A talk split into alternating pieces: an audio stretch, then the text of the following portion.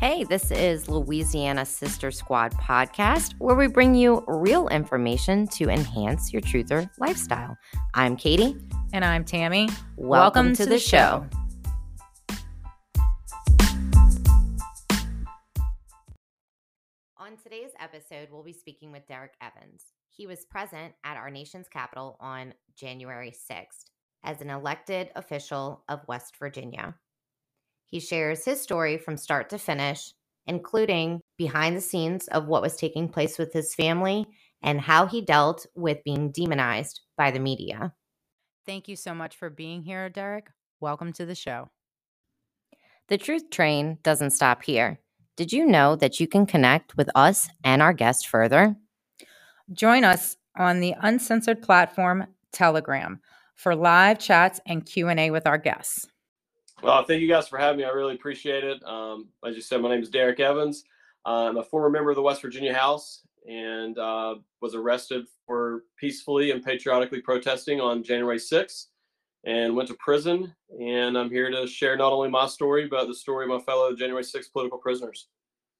To start, um, there's a lot of misconceptions and you know what's being portrayed as what happened on tv of course we know that mainstream media um, is not factual or truthful. And then um, i think that there are even some intro infiltrators into the story people sharing stories that are not real um, people trying to capitalize and just be um, grifters to something that's extremely serious.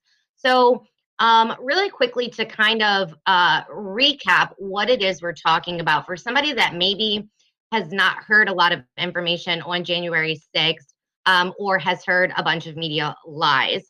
What can you tell us? Um, like, what are the most important key points to January 6th? What exactly happened?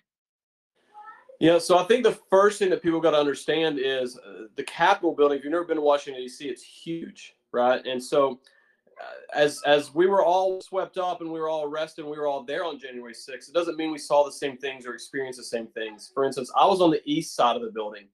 Everything that everyone sees on the news and in the media was all footage from the west side of the building.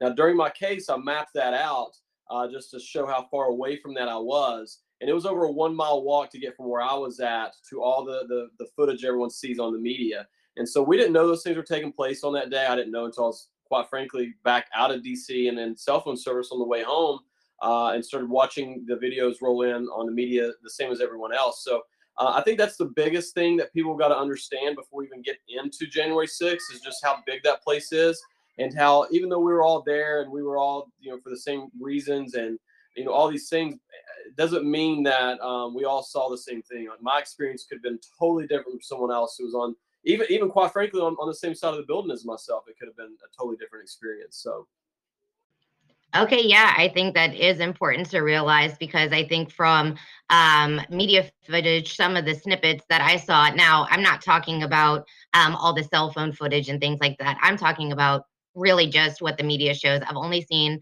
uh, some snippets, but it does seem like everybody was really centralized um, or that those would be the people who were um, facing this these kind of like extreme um, accusations.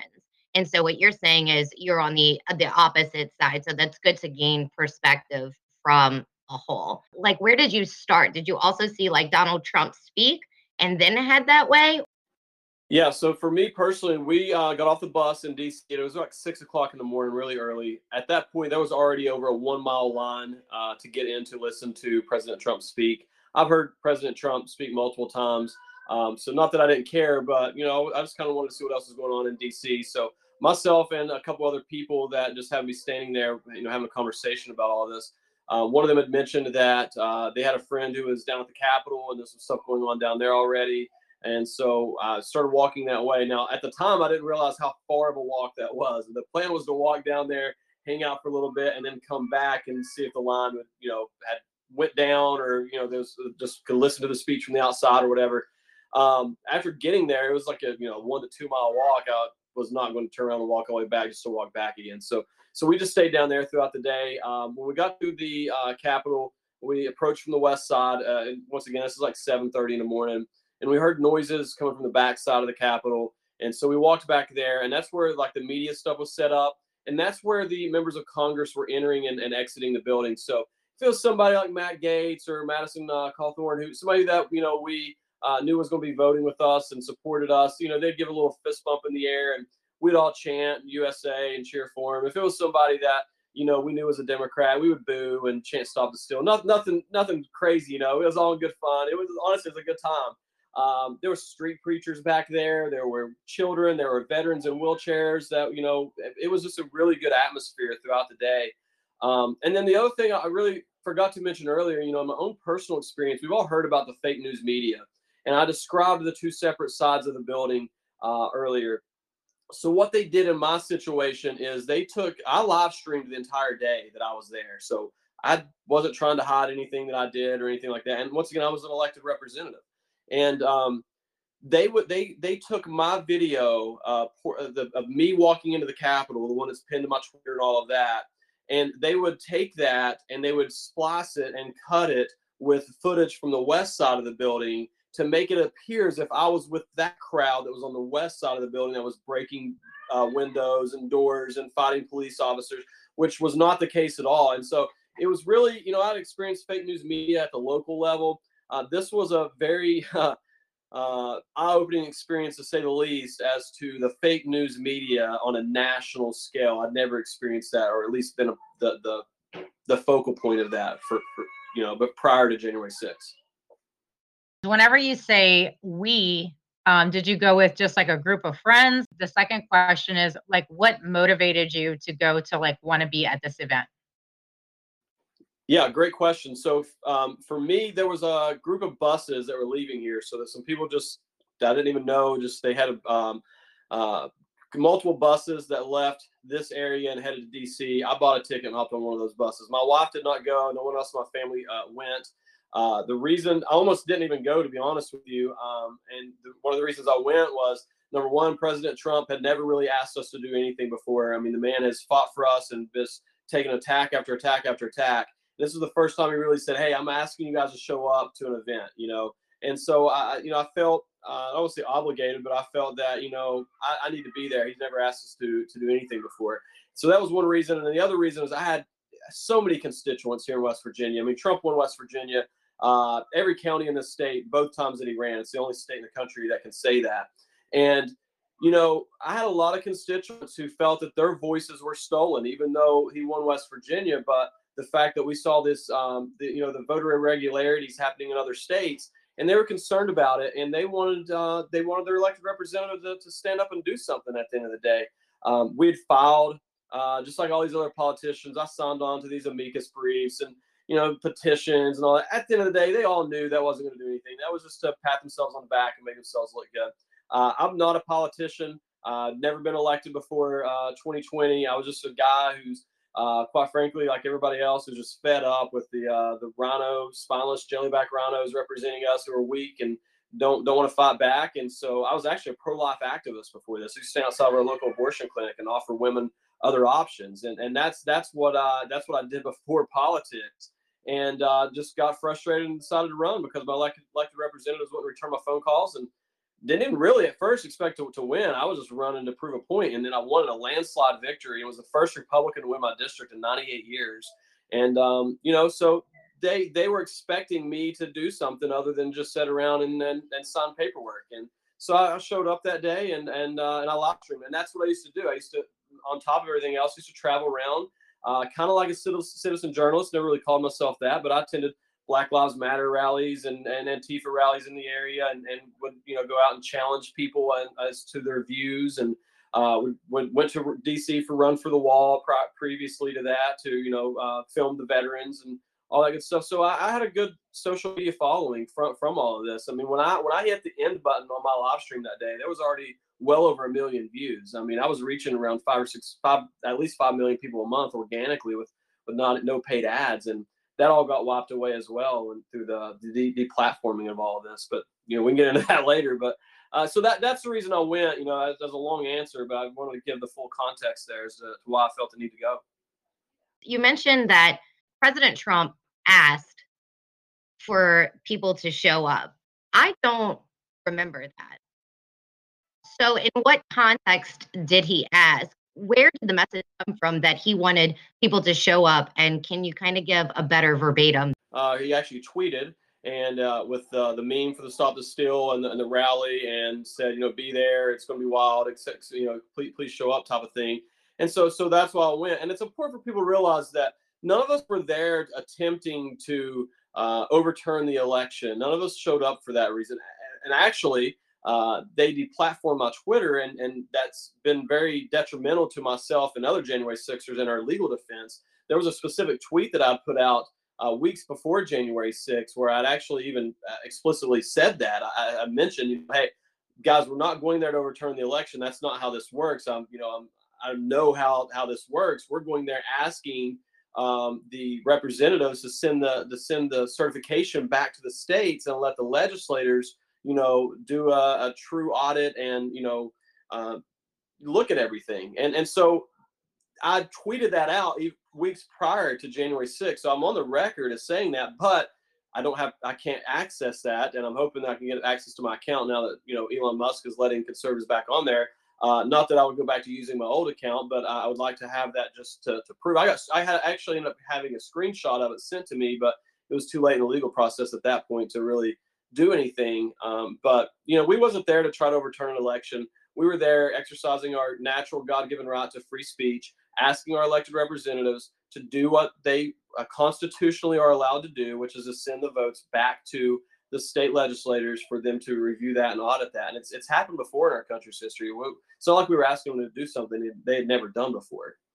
So, um, one thing that um, I did happen to catch that a lot of people haven't seen is the aerial footage from January 6th. And it was said to have like over 2 million people there. Would you say that that's accurate? I can tell you that I've been to um, big college football stadiums, Ohio State, Tennessee, you know, with hun- uh, over 100,000 people.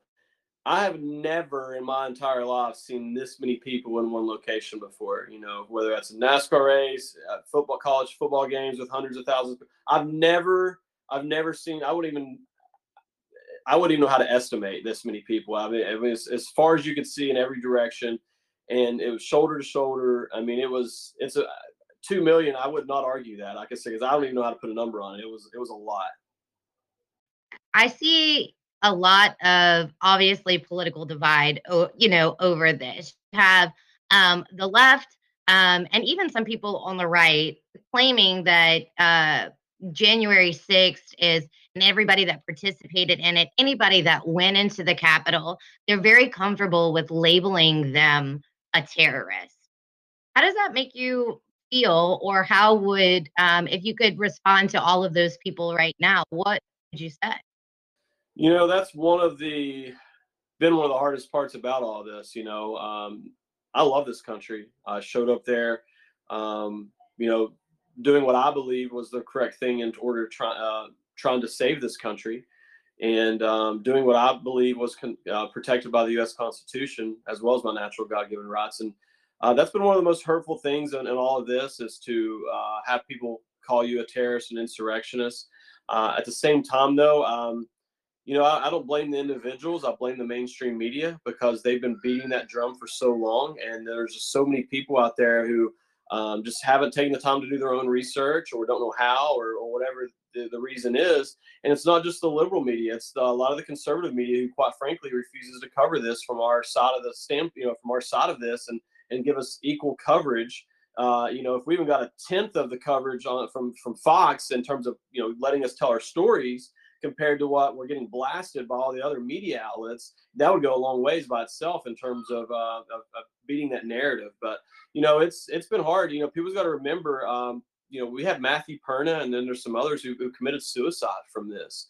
And quite frankly, you, you listen to, to Matthew's aunt. Uh, part of the reason was, you know, their entire community just you know, really just turned their backs on them because they thought they were terrorists and, and insurrectionists, and that the media is the ones who painted that narrative. And uh, you know, that's it's been hard, honestly. It's uh, that's been lonely as a January 6th person for a while. Um, it's been really good for me finally getting all this over with, so I can get out and actually start speaking to people to uh, see how much support we really have because it's not on the media, and, and you know, until now you couldn't even talk about it on social media. Thank God for Twitter Um, so they've they've done a really good job of making you feel that the entire country hates you, and uh, that's been that's been really tough. I'm not gonna lie. You know, I, for the first few months, I mean, I wasn't on house arrest, but I might as well have been. I wouldn't. I would hardly leave my house for anything. I just I didn't know how my community is going to feel about me. I didn't know. I mean, I had people saying, "Hey, don't worry about it. Everybody loves you, man. They're, they're, they're excited that you did this." And I found that out now but at the time, I didn't I didn't know how they felt. It was really when I had a couple of constituents who I'd never even met before who showed up to my house and knocked on my door and wanted to shake my hand and thank me for having enough backbone to go represent them. And that was kind of a turning point for me mentally. I was probably the person that the the, the liberal media in West Virginia loved to hate on prior to January 6th because I was such an outspoken uh, conservative and had a huge following and just didn't really care what the media thought. And I still don't really care what they think I was getting messages from people. I just saw you on Jimmy Kimmel and Stephen Colbert, and all. I'm like, oh, my, this is nuts, you know. Uh, BBC flew in from Britain and came and knocked on my door. 60 Minutes came to my house. I mean, it was like something you saw out of a TV show. I'm from a small town. The, population on the internet says that we have like 526 people in this town, but they don't tell you just how how big of an area that really is. We're talking miles. Uh, there's probably as many cows as there are people, maybe more cows than people here. And so to to pull up to my house and there are just media vans everywhere. I mean, it was it was crazy. You'd pull out the driveway and they're walking beside the car, you know, with their microphones asking questions. And and it was hard for me being blasted by the media and not able to uh, respond, you know, because I've always I've always held my own in the media and responded and I wasn't able to do. I didn't have a social media platform anymore to respond, and that was that was really how I helped keep the the liberal local media in check because I had a bigger following on social media than they did. So, uh, you know, I didn't really care what they had to say because I could say it louder, you know. But I didn't have that anymore, and it was it was difficult. It was very hard. The true the true story. Do you feel like once it was out and published that they gave um, the real story? Oh, not not at all. So, you know, I didn't speak to the media for almost 18 months. You know, that's how my legal battle and getting sentenced and all of that. Um, and I and I already knew not to because I knew they was going to twist everything and it was going to be used against me. It, you know, whether I said something or didn't say something, they was going to use it against me. And so I, I refused to do it. Um, Real America's Voice has just been, you know, they're awesome. They've been great for us. But all the mainstream media people, uh, Stu Peters, sorry, I got, can't leave him out. He's been great to us as well. Uh, but you know, in terms of the mainstream media, uh, no, absolutely not. And one, one of them comes into mind is uh, Scott MacFarlane from uh, CBS. This guy had texted me for a year wanting an interview, you know, uh, 18 months, quite frankly. Always text me want an interview. And so um, I told him, you know, I'll give him an interview. And so I gave him an interview, and they just took everything I said and twisted it. And I'll give you an example of that. Um, they had asked me at one point in the interview if uh, I felt that um, or what my constituents had thought about what I did, and I explained to them what I told you guys. Look, they came. My constituents didn't care. They loved me for it. They, you know, thanked me. They came to my house and shook my hand. Uh, I had liberals from all across the country sending me hate mail, but that's a different story. But so that that was my answer to that question. So when they aired, so then later he asked if I was going to run for office again, and I had informed him uh, that you know, look, man, I'm just trying to get my my my legal battles over with, get my prison sentence over with, and then we'll figure it out from there. I don't know if I'm going to run for office or not. That, that's that was my answer. And then he asked again and said, "Do you think if you run that this helps you in your district because it's a really red district?" And I, once again, I said, "Man, I don't even know if I'm going to run for anything right now. I'm just trying to get this behind me." So when they aired the uh, the segment, they took that question of Scott saying, "Do you think this helps you when you if you decide to run for office?" And then he took my answer from earlier where I was explaining why my constituents had reacted to the situation and used that and said that was my answer to that question. And it wasn't, that was not my answer to the question. And then they put out a headline, and I still got the screenshots uh, on CBS. You know, this is national CBS. Uh, and, and they asked me specifically if I was going to run against Joe Manchin for U.S. Senate, and and you know, so they kept asking about all this, and I just kept deflecting. I look, I, and I wasn't just deflecting. I, that was the least of my worries. I was going to go to prison and leave my family. You know, that's the, the least of my worries if I was going to run for office or not. And uh, but the the headlines come out that says uh, Derrick Evans is uh, you know looking at running against Joe Manchin for U.S. Senate. That was the headline of the the article, and and then I, and then they when I watched the thing on on their CBS you know news um, that was their segment, and they they they took that answer and put it in behind another question, and that I just couldn't believe it. I was like, you've got to be, you got to be kidding me. You know, um, I mean, there's fake news and then there's fake news, and this was just next level. So, so yeah, but even the local media is not, you know, the greatest either. But uh, that was probably one of the most like shocking things. I, I don't know why I was shocked, but I was. I, I, just couldn't believe that they took my answer and, and put it behind another question to make it seem as I, I just couldn't believe it. So you said that you didn't even really know what was happening till you were on your way home, right? What happened after that? Yeah, so so first let me just say that you know my video is pinned to my Twitter, Truth Social, Facebook, all of that as to what I actually did that day. And uh, for anyone who hasn't seen it, I walked. They opened up the east side doors, um, and I walked through an open set of doors. I walked straight over to a police officer. I said, "Thank you for your service, sir. I have nothing but respect for you." He gives me a fist bump and I walked inside, and then I'm heard telling people, "Don't destroy anything, don't vandalize anything," which nobody was. The the government tried to use that against me for saying that, but I don't know how. But they they tried to make it seem as if I knew people were being violent, which I wasn't. Our side of the building had been repeating that throughout the entire day because we knew the media would take anything we did and twist us. So we were just reminding each other throughout the day not to do that. You can hear somebody in the background of my video even saying, "We're not Antifa, don't destroy anything," you know. And so uh, because of that, I was facing 24 years in prison. Uh, but before we get to that, I guess. Um, so yeah, I, I come home. Uh, actually, I get get. I'm in the I'm in the Capitol, and I receive it. I'm in there less than 10 minutes. I receive an alert on my phone that says DC is going into lockdown. Uh, got a curfew at 6 p.m. This is how naive I was at that time. I was concerned. I need to get back to the bus, back to the group, get on the bus, and get out of here so I don't break curfew and get arrested and get a ticket for for breaking curfew. That was my concern. Little did I know that would that was the least of my worries. Um, so they jammed cell phone service after that, so nobody has cell phone service in DC. So as I get back into cell phone service from just outside of DC, my phone is blowing up. I mean, I'm talking every national news media outlet in the in the country, some from other countries, were were texting me and calling me wanting an interview. And I'm I'm thinking, for what? You know what I mean? Like, yeah, I mean, I was there at the, the cap. What what is what is going on? I didn't know. I honestly had no clue. And then I'm getting hate text messages. You're going to prison for insurrection. You're getting the death penalty for insurrection. Now I'm over Google and I'm like, what the heck is insurrection? To be honest with you, I did I didn't know. I'm not even I'm not even gonna lie. I didn't I didn't even know what it was.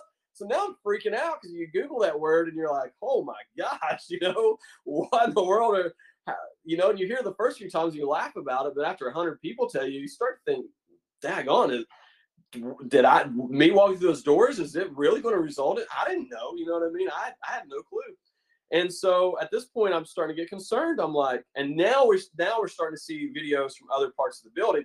So now at this point, I realize I'm in some trouble. I don't know if I'm in legal trouble, but like as an elected representative, that's why they're wanting to do the interview with me. They're wanting to smear me and blast me for being there and say I was a part of that. So I put out a little statement, hey, yeah, I was there, but I didn't uh, have any negative interactions with police officers, which is true.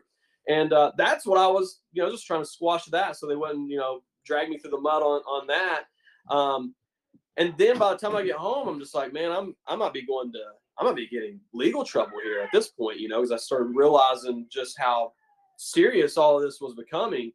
And by the time I got home, yeah, I was like, uh, there's I had a, a someone who follows me here who's a lawyer who reached out to me and said, Hey, you need to come down here and see me. I didn't even slept. I mean, we just rode straight back from DC. And said, "Man, is it really that serious?" He said, "Yeah, you need to you need to get down here." I was like, "Okay."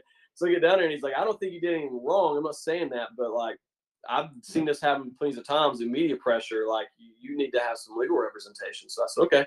So uh, got had him as my attorney, and he reached out to them and said, "Hey, if you guys want this guy, he's cooperative. Just let him know. He'll turn himself in." So at least now I was like, okay, they're not gonna kick my door in, in the middle of the night. That's that was my concern at this point. I got kids and you know, all this, that my wife and that. So that that point, that was my concern. And then uh, January 8th, uh, probably around two o'clock, something like that. My wife, uh, we had three kids at the time. She was nine months pregnant, was going to her last uh, doctor's appointment, and she had left. And it's funny, I've never told this story actually. So she calls me. The media had been in her house for like a day and a half, two days every day. And uh, so she calls me and she's like, Hey, I just outran somebody. Uh, I thought it was the media, but I'm kind of thinking it was the FBI. I was like, no, it wasn't. It wasn't the FBI. It had to be some media person because they followed her. I guess they're parked out there somewhere outside her house and followed her. And it's like she was like slowing down really far to let them go around. They wouldn't go around, and then she'd speed up. They'd speed up. So she, we thought it was the media at first because they were just that's how crazy they were with trying to get an interview from me. And sure enough, about 10 minutes after that, media shows up at my house. And then 10 minutes after that, the FBI rolls in. So they they tipped off the media. The media hadn't been there. They left, blah, blah, blah. All the media set up, had the tripods out. And then here comes the FBI. They rolled up and 10 to 15 people deep come in here, their tactical gear and all this, and uh, and arrest me. Are really just outright planned, staged, and absolutely sinister, and really an attack on American citizens. Um, and then, you know, for having you go through that, I mean, that's a really big deal to be um, smeared the way you were. We saw, we've seen it happen, especially, I think, ever since Trump that's what's really been like a true exposing part of the media of how they really twist and turn things around. Um, but I want to say thank you for you know just being here and sharing this because I do think it's important, and I know it's not always easy um, talking about or even reliving those moments of um, just feeling like you don't know what's next. That has absolutely got to be terrifying. and and they they arrest you but at this they just you in questioning, correct? No, so at this point, he, they they come, they knock, they they luckily they knocked on the door. They knocked hard, but they didn't knock my door down. Thankfully, it was probably because my kids were standing. In. I got a huge window in my living room. They were standing there, and you know, I'm trying to get my kids. I'm like, get a tablet, go back to the room so daddy can talk to his friends, type of thing. You know, I'm trying to, to shelter them as much as possible from that. And it's weird. One of the things I had entered my head was I've got these dogs, and I've, I've heard them of shooting dogs before in the past. So I was kind of concerned about pets too. So I hollered. I said, "Hey, I'm in here. I'm just gonna get my, my kids and my dogs, uh, you know, put up, and and uh, and I'll answer the door." And they said, "Okay, hurry up." I said, "You." Uh, they said, "You're under arrest." And I said, "What are my charges?" And uh, they wouldn't even tell me at first. They didn't read my my, my rights either, for that matter. Uh, but they said, "We will handle it when we get down to the station, uh, to the building." Uh, but uh, we're pretty sure we're going to be able to get you home tonight. And I said, okay, that that's great news, you know. So I had no idea what my charges were this entire time, and uh, went down to the uh, to the federal building here locally, and um, that is when I found out my initial charges. I had two misdemeanor charges, is all it was originally. It was uh, like parading and picketing and like violent injury. It's basically two forms of, of trespassing with different names. It's, it's trespassing and like picketing on Capitol grounds without a permit or something, you know. And uh, so I'm I'm sitting back there in a jail cell, and then I uh, they bring me out because my lawyer finally gets there, and um, so yeah, I had uh, I'd spoken to my attorney through Glass, which is something you know I never thought I would ever have to experience that. It was it was crazy. Uh, but he was like, you know, just stay calm. I believe we can get you home home this evening and, and get you back. This is a Friday, so he's like, we need to hurry up and get you home. Um, so we go down, we see the uh, federal judge, and luckily she she let me out uh, on bond that night to come back with my family. And that's something i've been very fortunate uh, about this entire time. And and what people really need to understand and this is really more to the people on the right hand side on the conservatives who think that um, you know eh, that means everybody cooperated or they're fed and all this stuff.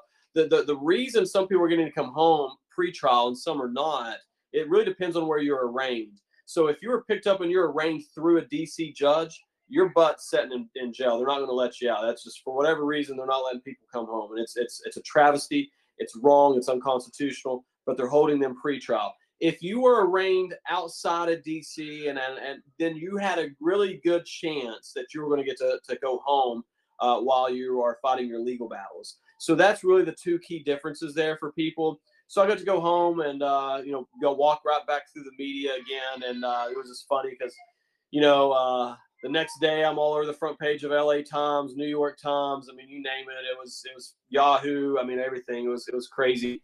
And um, so I was charged with two misdemeanors and, and, came home. And to be honest with you, it was kind of a relief because at that point I was like, at least I know what I'm facing now. You know what I mean? Like we, we got this, and it was kind of a relief. It's like it sucks, don't get me wrong, but like I'm I'm glad that part's over with. And um, so then a few months later, they came back and charged me with two more misdemeanors and it was just two more. I don't know the exact names. Everybody's basically getting charged with these four misdemeanors. So at that point, I had been charged with the same four misdemeanors as everybody else.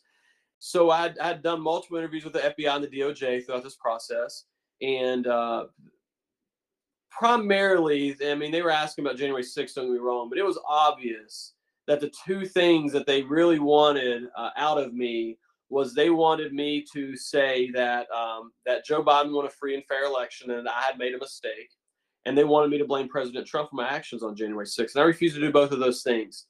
During this, after my last interview, they had offered me a verbal plea deal and said, "Choose your misdemeanor. We will throw out all the other charges and uh, just plead guilty to whatever misdemeanor you want to, and we'll, we'll move on." And I was like, "Send me the paperwork. You know, I'm ready to sign that."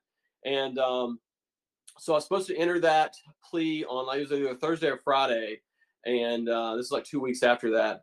And uh, that Tuesday, the prosecuting attorney reached out through my attorney and said, you know, hey, I'm sorry, we have to withdraw that verbal plea offer.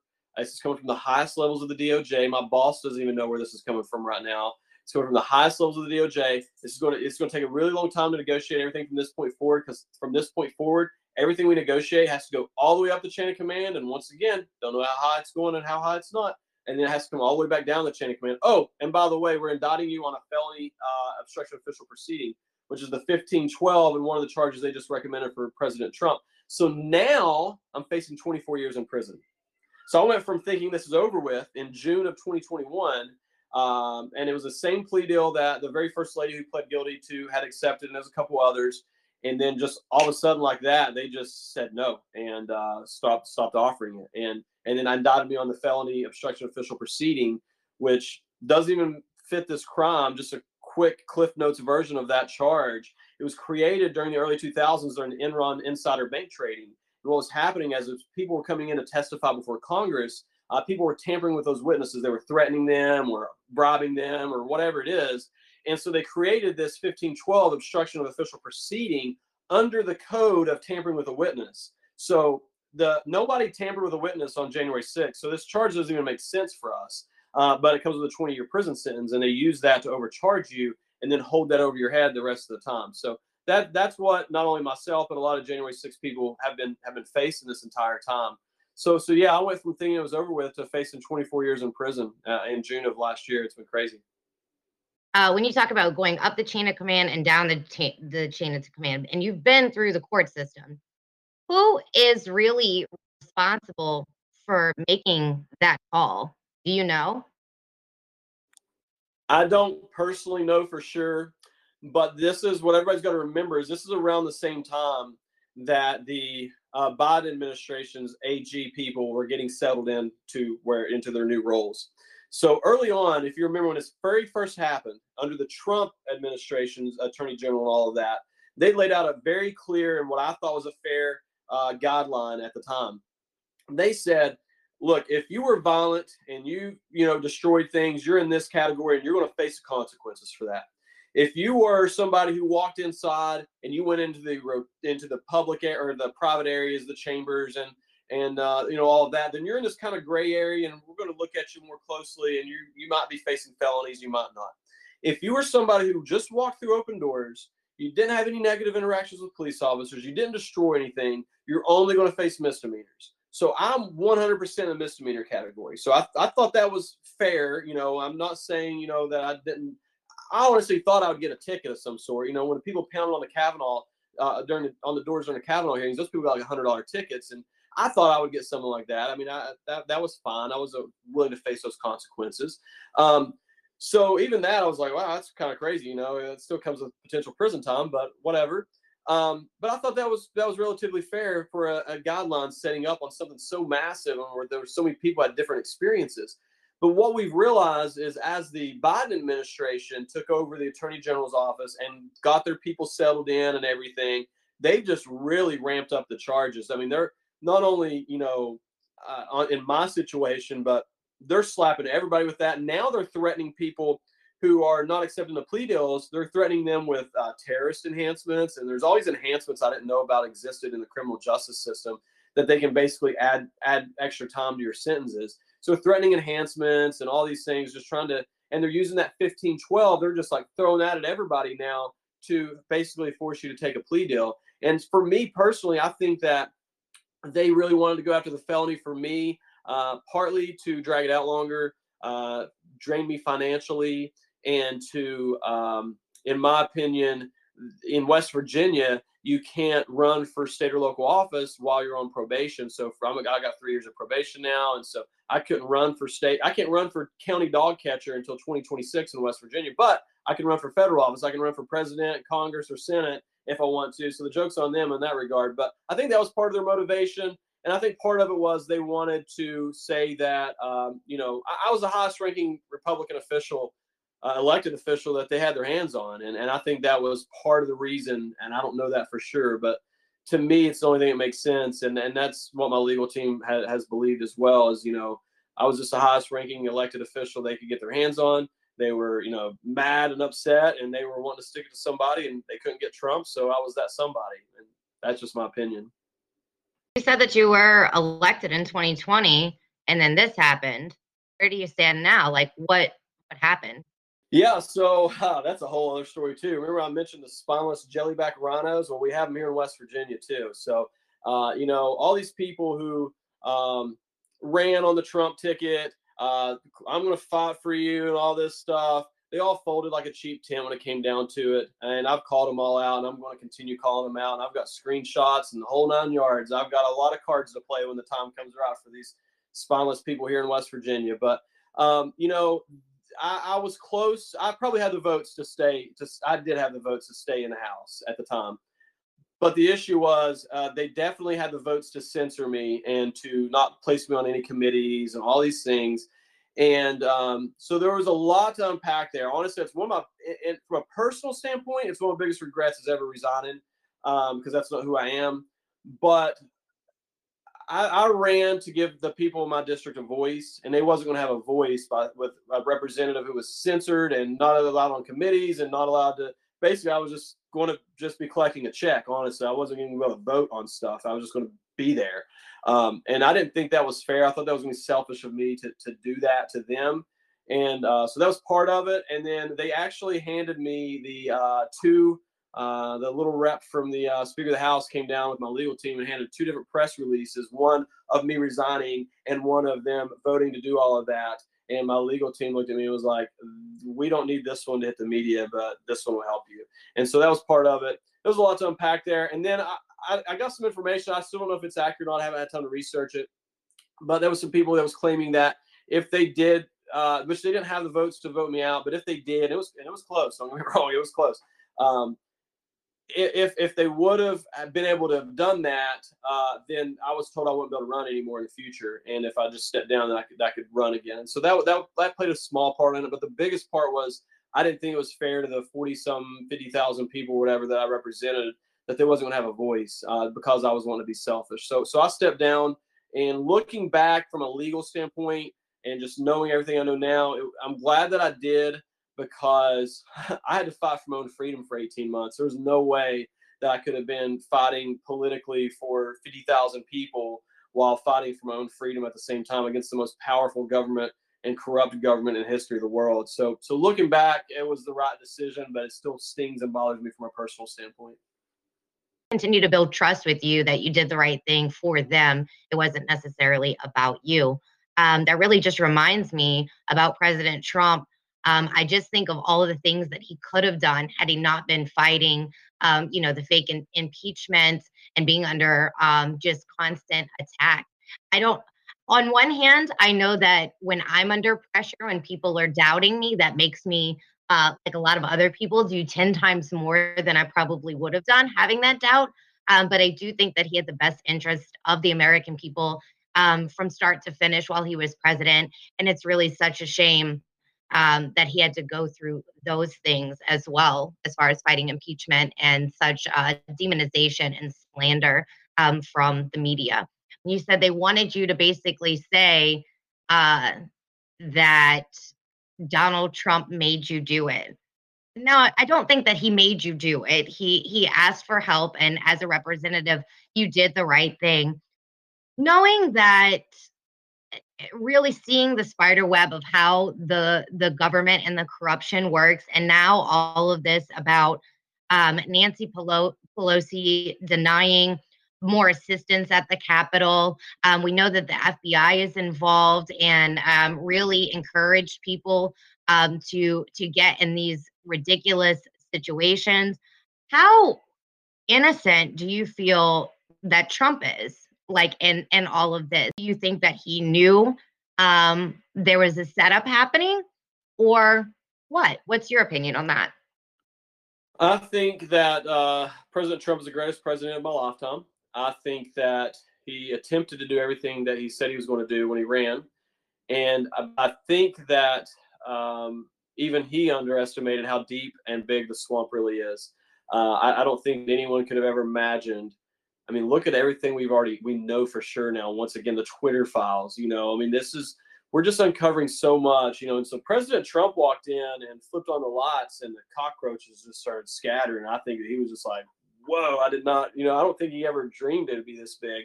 To be honest with you, but so no. Uh, to be honest with you, um, I gotta be careful I say this because I don't want everybody to twist it. But you know, had Trump wanted there to have been um, what the media is claiming January 6th was, if Trump had wanted that, uh, he's one of the few people in this country and probably in this world who, who could uh, make a request and and make something like that happen. I'm not saying that I'm, I'm encouraging that by any means, uh, and I think that's why he didn't do that. But so what I'm I guess what I'm saying is you know they're twisting and trying to say that Trump uh, was was attempting to do something that's simply not true. If he was attempting to do something, he could have done it. Uh, I don't know about now, but on that, you know, in that moment, in that that period of time in our country's history, uh, he he could have just said, "I'm not. I'm refusing to leave." And I think people would have supported him. I, I mean, I, I, really do, and I, and I think that he once again put his love of this country over his own personal interest of uh, believing the election was stolen, the same way that I chose to step down uh, for my constituents uh, in that situation. I believe that President Trump put his love for this country above his own self interest in that moment, to be honest with you, because I think that if he would have refused to have stepped down, I think this country would have went to civil war. And I'm glad I'm glad that it didn't come to that. That's not something I don't think any of us want to see, but I, I think I think that could have happened, and he he he didn't want that to happen. He put this love of this country over his own self interest, and I don't think he's getting enough credit for that. Sure, to not twist that around. I will leave that in its full context. I agree with you that Trump could have said, you know, that's it, go for it, and and I I think that probably even myself, I would have been like, yes, let's go. Like I would have been all for it.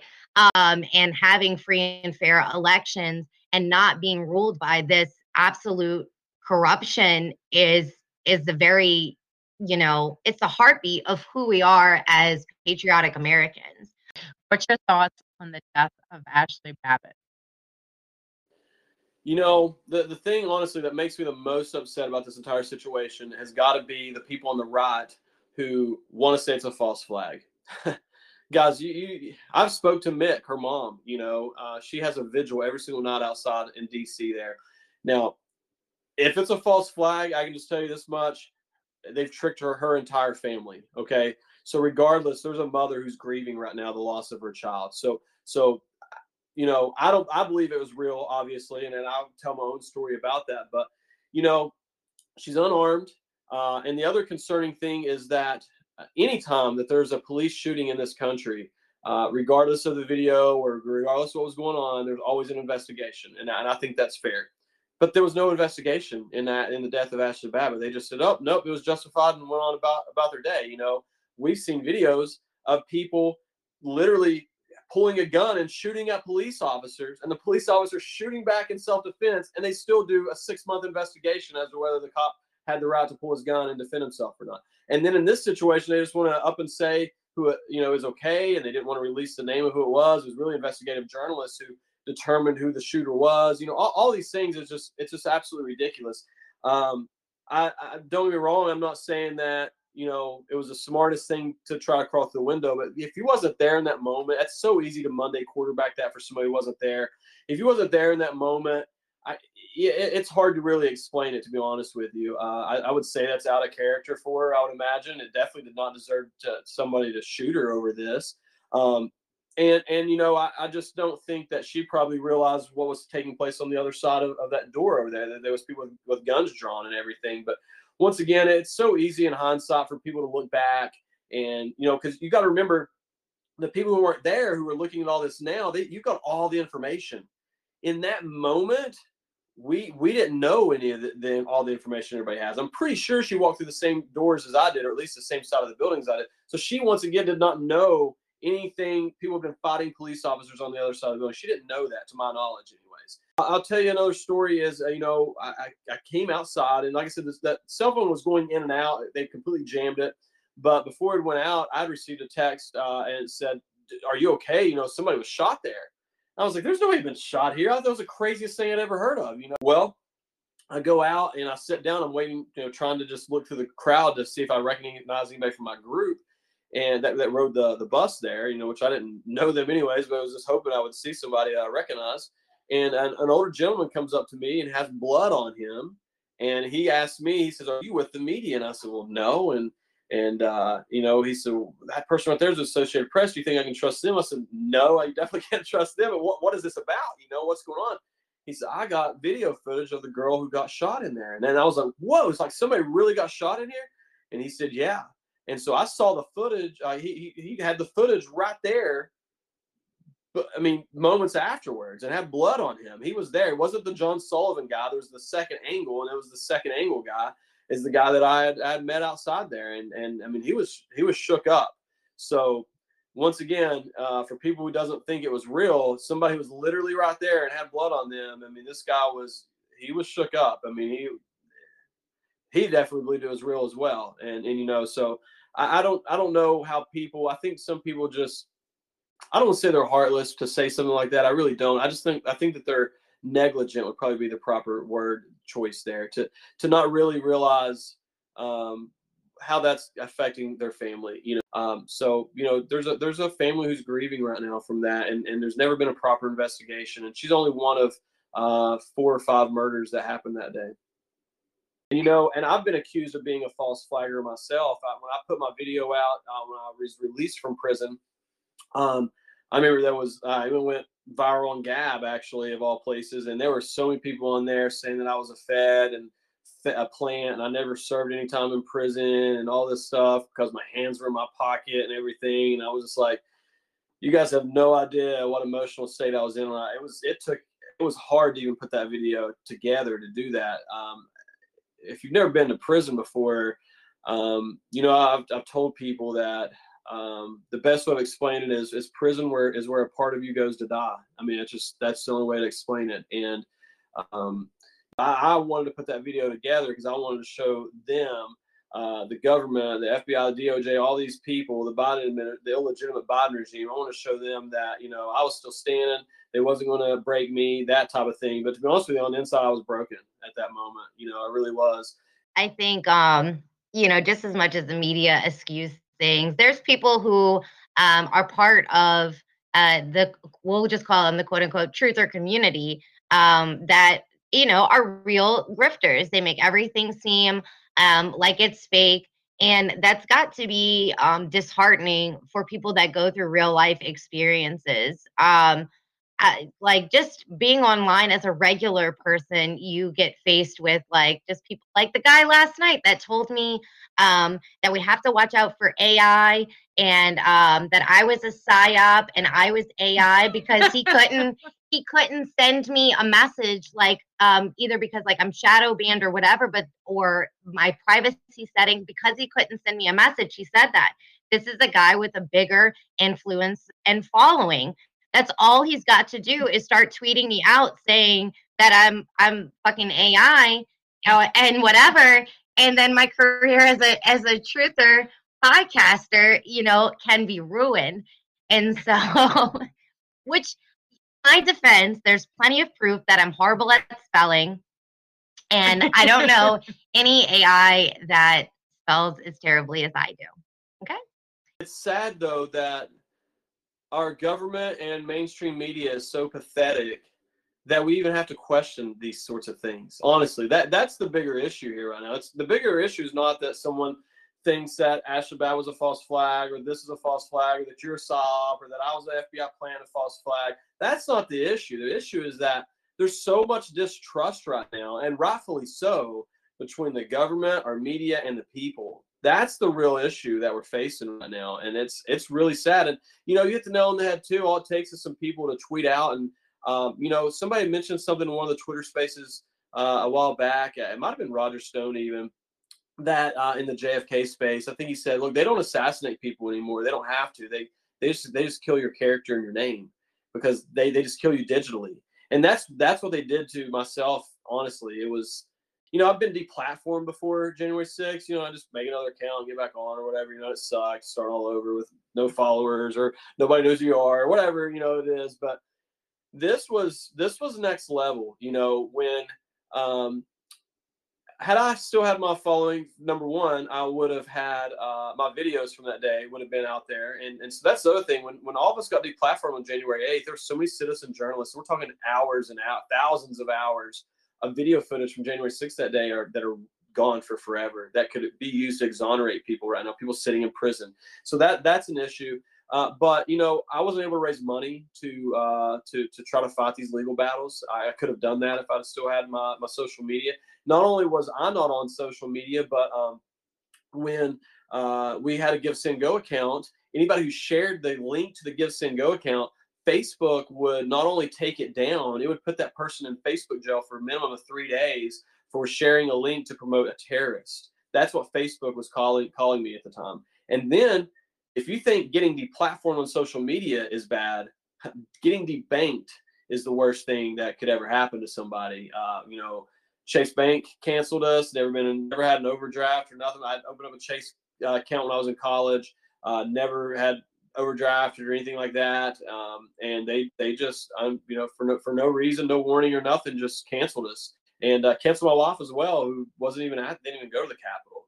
Um, I had my commercial drone license uh, revoked. I had you don't have to have a drone license to fly a drone, but uh, recreationally and, and everything. But I, I, wanted to get it just to, to be uh, extra safe, and it was just something I was passionate about.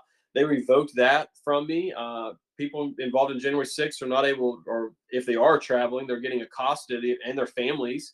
We got parents of January January 6th are sitting in prison, and their parents are trying to travel for the holidays right now and just getting accosted by the DHS and, and TSA at the uh, at the airports. It's it's really sad what's happening. We're the most canceled uh, group of people in the entire world right now.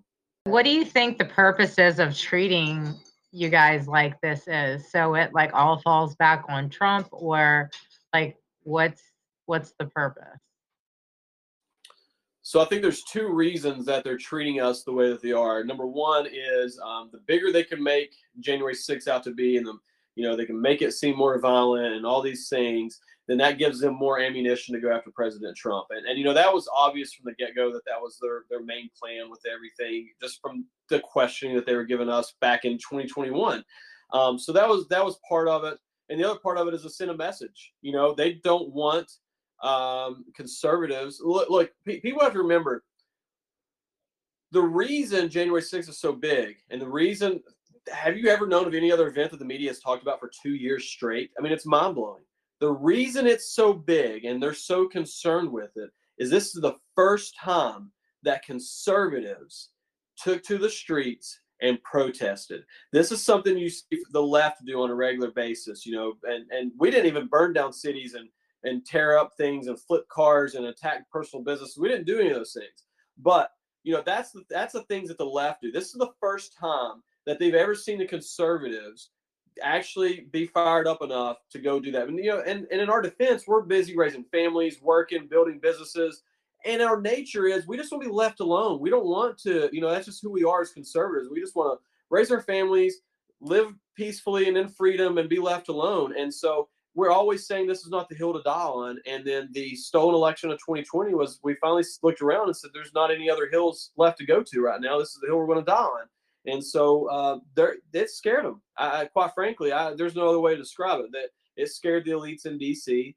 Um, and, and to see the conservatives do this, and they are scared to death it's going to happen again, and so they are trying to make an example out of us, and they're doing a good job of that, mind you, because it sucks. Uh, but they're they're trying to make an example out of us, and to prevent you know conservatives from having that fire and that passion and that desire to uh, exercise our constitutionally protected natural God-given rights.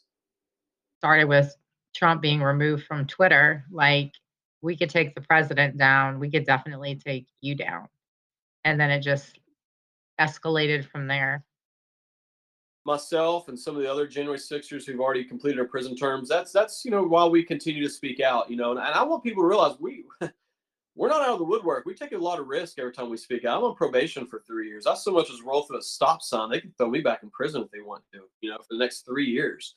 So.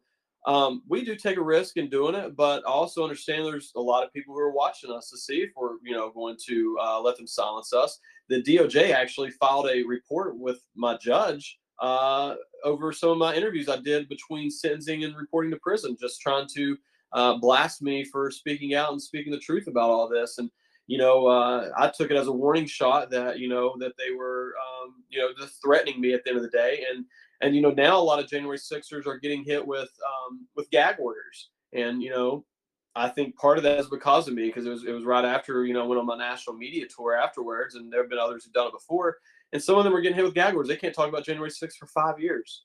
I mean, that's just it's crazy, you know, what's happening. And so they're they're trying their best to silence this. They wiped once again tens of thousands of hours of uh, citizen journalist uh, video footage off of social media that can be used to exonerate people. They're refusing to release the 14,000 hours of video footage to not only the public but to the defendants, which could be used uh, to exonerate ourselves. And quite frankly, they're required under the Brady Rule of the U.S. Constitution to provide that under exculpatory evidence. They're not doing that. Um, they're not even talking about Ray Epps. Nobody wants to talk about him. He was on the FBI's most wanted list right after January 6th. Now he's not on there anymore. Nobody cares, and they just want to let him do whatever he wants to do. And he's the only one who's on video advocating for people to go into the the Capitol. You know, and so they're arresting people who weren't even. He didn't even go inside the Capitol. Now they're arresting people who were outside the Capitol. So they're they're just going after everybody at this point, and, and they're doing it. And it's important for people to know it's us today. It'll be you guys tomorrow. Clarify for those who don't know who is Ray Epps. Well, quite frankly, nobody really knows who he is. You know, um, I personally think that he's a he's an FBI plant. You know, so I guess I'm one of those conspiracy people now. I don't know, but um, you know, he's on video multiple times the night before January 6th, on January 5th. He's uh, telling people we're going to go down to the Capitol, we're going to go in, and, and, there's a whole group of people, protesters, standing there, start pointing at him and chanting, Fed, Fed, Fed, saying we're not going to do that. Well, the next day on January 6th, he's on video. This is all on video. People can find it for themselves. He's on video standing there as people are going to the Trump rally, and he's telling everyone, hey, as soon as Trump's done speaking, we're going to the Capitol, then we're going into the Capitol. Hey, and he just keeps repeating that to everybody, and nobody's really paying attention to him. Then he's seen at the Capitol, uh, out there at the front lines, uh, shaking the barricades and all these things. And uh, once again, Gary from M5 News has done an excellent job breaking this down. You know, and I just watched this video myself. There's some sort of signal. It's obvious that Ray Epps and the people he's leave he's with leave. Now, in Gary's video, Gary believes it's some red smoke that has popped off in the middle of that that he shows on his video. I don't know, but regardless, um, to me, he's a Fed until proven otherwise. And the reason I say that is we're arresting people for not for who didn't even go inside the building. We're arresting 70 year old grandmas who walked in the building. I mean, forget about me, you know. We're, we're arresting 70 year old grandmas who walked through open set of doors. And then you got this guy who's on multiple videos, multiple days in a row, advocating and telling people to go break into the Capitol and then they not only are they not arresting him, they don't care. Like they, they, he's not even on their radar. That is crazy to me.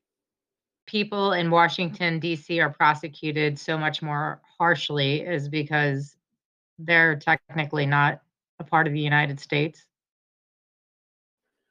You know, I've always wondered that, and uh, I definitely don't consider DC part of the United States now. I don't know the exact legal, you know, qualifications for all of that. I, that's a that's above my pay grade, as they say.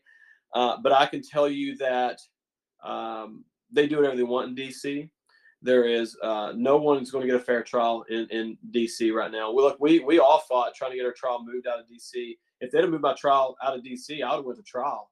Uh, but they, they pulled a jury from registered voters. It was 94, 96% of the people there voted for Biden, number one. And then number two, they're they're literally i mean that's where the event took place the media talks about it every single day they're in the parks in the in the parks of dc live streaming on big monitors the january 6th select committee uh, for everybody to hear the, the, the jury pool is completely tainted and then the judges themselves i mean it doesn't matter who they're appointed by Uh, and quite frankly, from my experience, you guys are going to think I'm crazy, but I believe a lot of the January Sixers would agree with this. Quite frankly, some of the most friendly judges towards us have been the Obama appointed judges, believe it or not. Um, the I, my judge was appointed by Reagan, and he definitely was. Uh, I didn't get any favors from him, and neither did Pam Hemphill. Um, not saying he's a bad guy. I'm not saying anything like that. You know, I'm just saying um, it, getting a fair trial in DC is is almost non-existent. Quick example: uh, the Proud Boys trial coming up right now. They were just interviewing jurors, you know, recently for that, and one of the jurors had mentioned and said that they thought on this is all on record, by the way, said that the Proud Boys was a terrorist organization. Well, Stewart Rhodes, um, at Stewart Rhodes, his uh, attorney said, I want to make a motion to strike that juror. And the judge says, on what grounds? And the attorney says, he just called my client a terrorist. And the judge says, no. He said the Proud Boys was a terrorist organization. And the attorney says, my client is the leader of the Proud Boys. He just called my client a terrorist. And the judge said, no, he can still be on the jury if he wants to.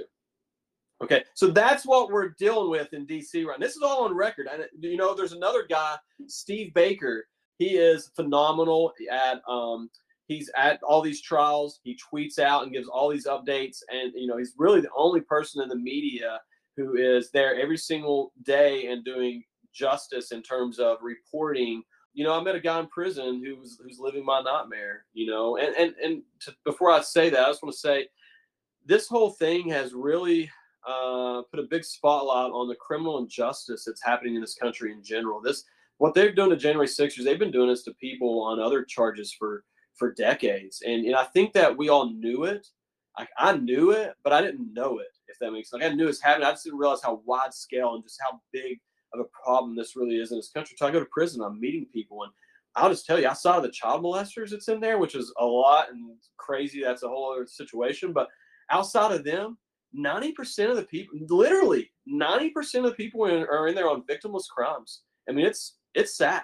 But I meet a guy, and uh, he's been in there for 20 years or whatever. He's got like seven to go. I don't know, something like that. He's a 20 some year sentence. And uh, his kids were around my kids' age when he went in there, and I asked him what they're doing now. He, he's like, I don't even get to talk to him anymore. But his youngest had just gotten married, and he's got grandbabies he's never met. And you know, I went back to my cell and just started bawling my eyes out because I was like, that was my fear. Like that was that that that was a weight on my chest for a year of thinking that I was never going to watch my kids grow up. And I can't even begin to explain to what that does to you from a mental and emotional standpoint. If if you love your kids and just to think that it's almost worse than death you know, because like you are still alive and you watching and knowing that they're there and they're growing up and you can't be a part of that. I, I, I honestly, there's no words. I, there's no words going to describe how that makes you feel. Or I have talked to like quite a few uh, parents, uh, mothers and fathers that have like wrongfully got their kids taken away by uh, CPS, which is another corrupt government agency, um, trafficking agency, call it what it is and yeah and it's like a lot of people um, gladly listen you know about the kids which is is very tragic in in itself but a lot of people don't take into account what those parents go through they really end up like breaking down with uh mental problems because of it so yeah that's definitely a story that I've heard many times and it's understandable. My question was for you after you talking about your kids a, a little bit was um, I know your kids are fairly small, but like how when you were in prison, like how did you and your wife kind of explain that? Like, where's daddy at?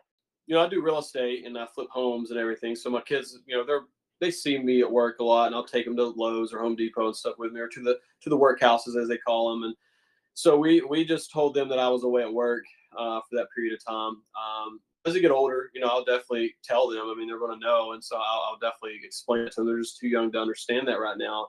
Uh, but that that's how we explained it. it. it. was hard because they're so young; they don't understand concept of time. So, you know, I remember I remember looking at my five year old and and I was just telling her, you know, it's three months, and she's just like crying her eyes. Is that a long time? Like she had no idea. You know, it could have been thirty years for her, three days. She didn't know. All she knew is that um, the the dad who's there every single day wasn't going to be there for her, and she could just feel our emotions and knew that this was not like uh, an over. You know, up until this point, I'd never been away from him more than two nights in a row you know, I'd never never been out, been away from them that long, and uh, so they they knew something was up, and um, that was that was the hardest part of the whole process was the last day uh, before reporting to prison, and uh, you know that not so so what I did it's crazy.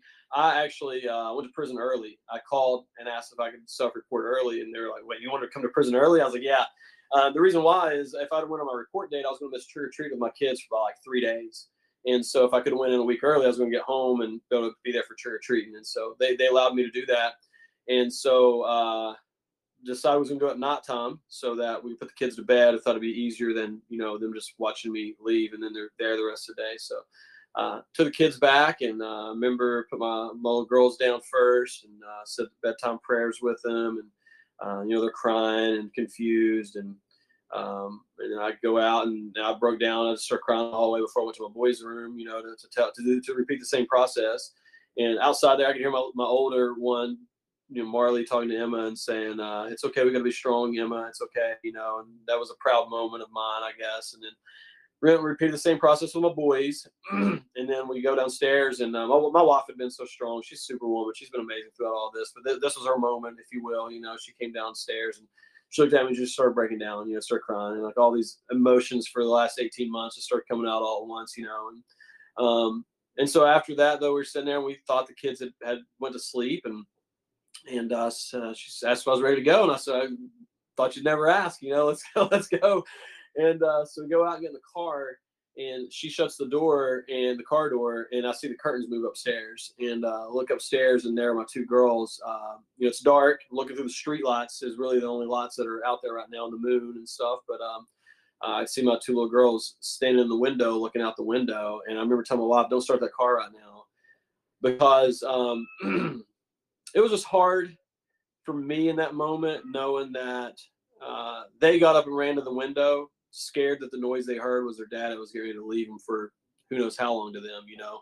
So waited until they went back, uh, back away from the window of the bed, and we started the car up and went and reported to prison, which is something that nobody could ever, you could ever prepare for that. To be honest with you, you just you just can't. Um, it was a long car ride there, quiet. Uh, you know, honestly, the first little bit we were just replaying everything. I'm telling my wife, pay this bill out of this one, you know, for the business. She's never, you know, she's a nurse and she runs our entire house. I've never paid any bills here at the house, but I pay all the bills in the business. So she's never done that before. And I'm like, you know, so I kept us busy for the first 20, 30 minutes and just like, you know, make sure you're paying this bill out of this and this one out of that. But then we start seeing the signs, don't pick up hitchhikers, there's a prison here. And that's when reality kind of started setting in and, and uh, got there and, you know, said our goodbyes and um, just walked, walked in the door and reported to prison.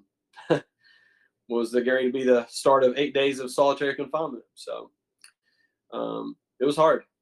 I've never even shared the, the, these stories. It's kind of crazy. Just a lot of things comes back in my head as I'm talking about them. But you know, I've heard people say I was speechless, like truly speechless, and and you that that really is that's real. That that is that truly happens. That can happen to you. And and, and I say that because I've been in solitary confinement for eight days and then the first day I wasn't able to make a phone call, so it was my ninth day. And uh, I remember uh, I finally was able to call. My wife answers the phone, and I'd been so strong up to that point. You don't want inmates or anybody else to see, you know, that you're emotional or anything like that, obviously. And um, in- instantly, it was just like all these emotions hit me, and I just had a lump in my throat. I couldn't speak. Like I'm, I'm not even joking. It was, it was a 10 seconds. I, I could not speak. It was hard. And uh, and I, so I'll never forget that. Uh, but I would call home and, and speak with them. I had one 15 minute phone call a day. So I would speak to each kid for about two minutes. And then I would speak to my wife for seven minutes roughly. And, you know, a lot of it was dealing with business stuff and just what's going on and you guys okay? And, you know, and, and those types of questions. And, and that, that was, that was really all I got to do uh, for three months. And it was hard.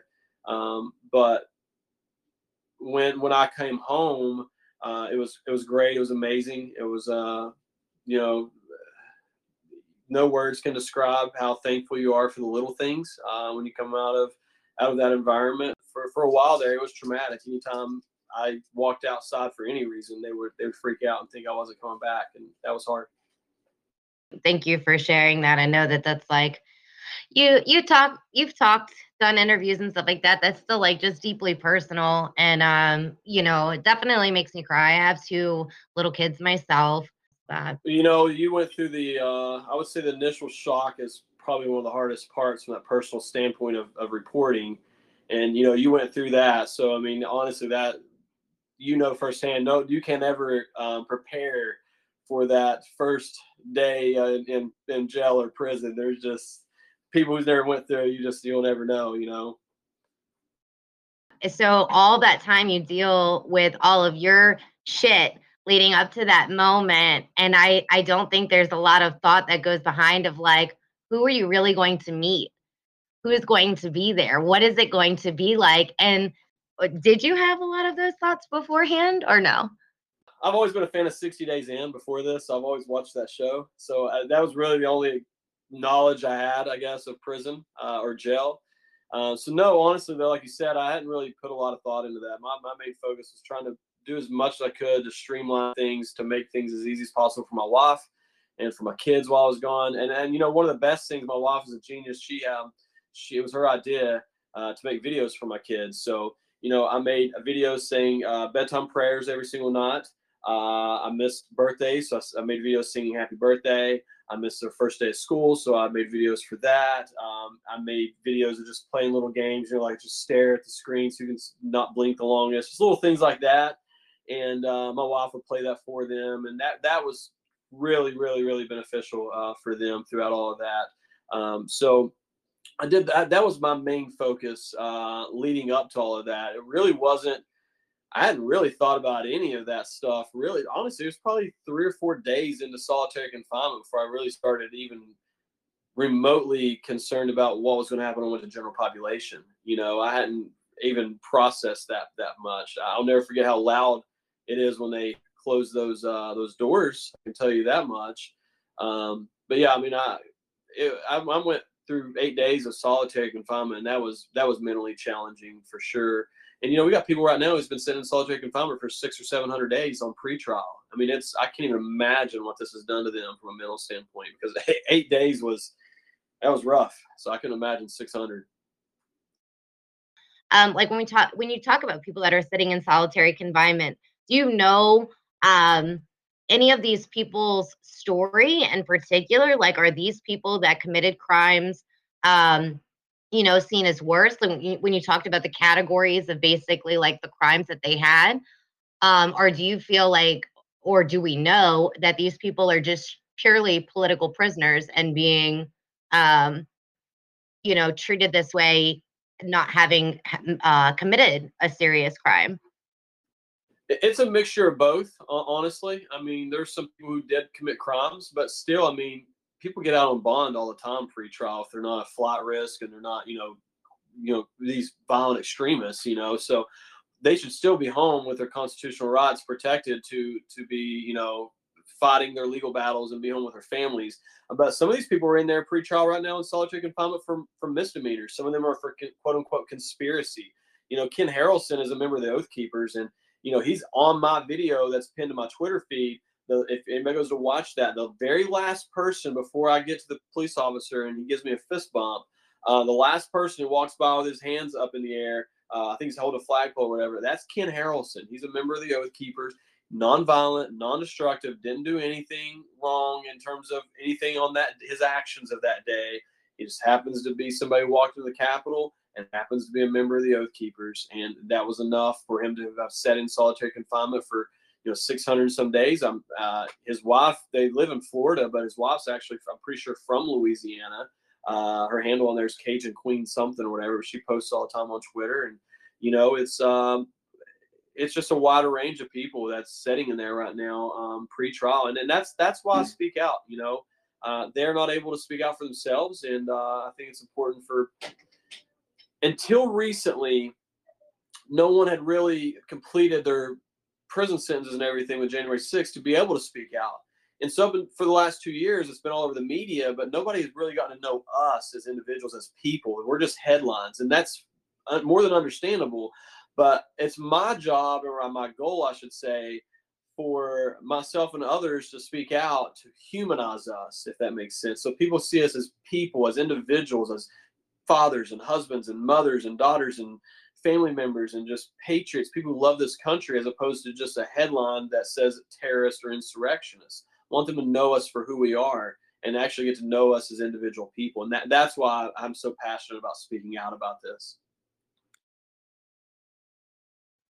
Definitely appreciate being in spaces with you. And thank you so much for doing um, this interview with us today. You know, I appreciate the opportunity to come on here and, and share that. Uh, I will say that um, I don't know exactly when this is airing, but I'm making uh, an official announcement on January 6th. Um, you know, I'm going to run for U.S. Congress here in West Virginia. So um, I'm going to continue fighting for what I believe in and fighting for the people of this area. And, you know, we've done a lot of polls and everything in the area. And um, let's just say that I live in one of the reddest districts in the country. And let's just say that the people in Southern West Virginia are really excited to have a political outsider such as myself to have the opportunity to vote for. So I'm really excited to see how this is going to go, and uh, we're going to jump back in the ring and uh, and you know dust our britches off and get back after it. If you had one minute to speak to the entire world, what would you say? If I had one minute to speak to the entire world, I would say that uh, first of all, I would say that Jesus is real, and that um, you know, in your lowest and darkest moments is when you're going to get the closest to Him. I remember sitting in prison and uh, just having the opportunity to um, to get closer to God and closer to Jesus, and uh, that's the most important thing at, at, that in anyone's life, uh, as far as I'm concerned. So that that would be the main message of that. The other thing I would want to say is uh, you should never regret your past because it's what shapes your future. You can always dwell on the past and say, "What if this and what if that?" But there's nothing you can do about it we got to you know just move forward with with the the cards we're dealt with and make the most of it. And then the last thing I want to say is you know look, um, a lot of this is all about perception. You know, I met a lot of people in, in and first of all, there's a lot of really good people in prison, uh, but I met a lot of people in prison who were just so discouraged and mentally beaten down, and they just chose to take every single day and be miserable. I met a lot of people in there, and I was one of these people. I woke up every single day. I thank thank God for another day of life. I thank him for having a, warm bed to sleep in and, food uh, to, to eat and the opportunity to witness to other people and, and to share the message of God with people behind closed behind these walls that I otherwise would never have the opportunity to do that. And I thank him for the health of my family. And you know, I was somebody who sat around every single day and looked outside that fence for wildlife. I spotted deer and turkey and geese and was showing other inmates and just trying to take over the you know take in the beauty that we're surrounded with. We can find the beauty in anything. And I would challenge you to find the beauty in anything, know that Jesus is real, and never regret your past. That, that would be my message. Amen to that. Thank you so much, Derrick. It's been a real pleasure to have you on the show. And we look forward to chatting with you more. We're going to aim to have this out on January 6th uh, if that's okay with you, if we can coordinate with that um, and your big announcement, so that way we can include that on the podcast and we don't run any spoiler alerts. Maybe I'll come out the day before. I need a spoiler alert. No, I'm just kidding. um, you know, big news. Um, and so, but thank you for truly for everything that you shared with us and everything that you continue to do. It's important to share your message. Um, you said really humanize what is what is happening, um, not only to January Sixers, um, but you know, behind the walls of prison. I think that's um, a reality that a lot of people, other than watching it on TV, don't get to hear about, don't get to experience, and it's something we don't want to think about. Um, but the real thing is, is our justice system is broken. As I said, I appreciate you guys for having me on. I appreciate all the great work you guys are doing. Uh, you know, and health freedom and your podcast, all the Twitter spaces. I really appreciate everything that you guys are doing.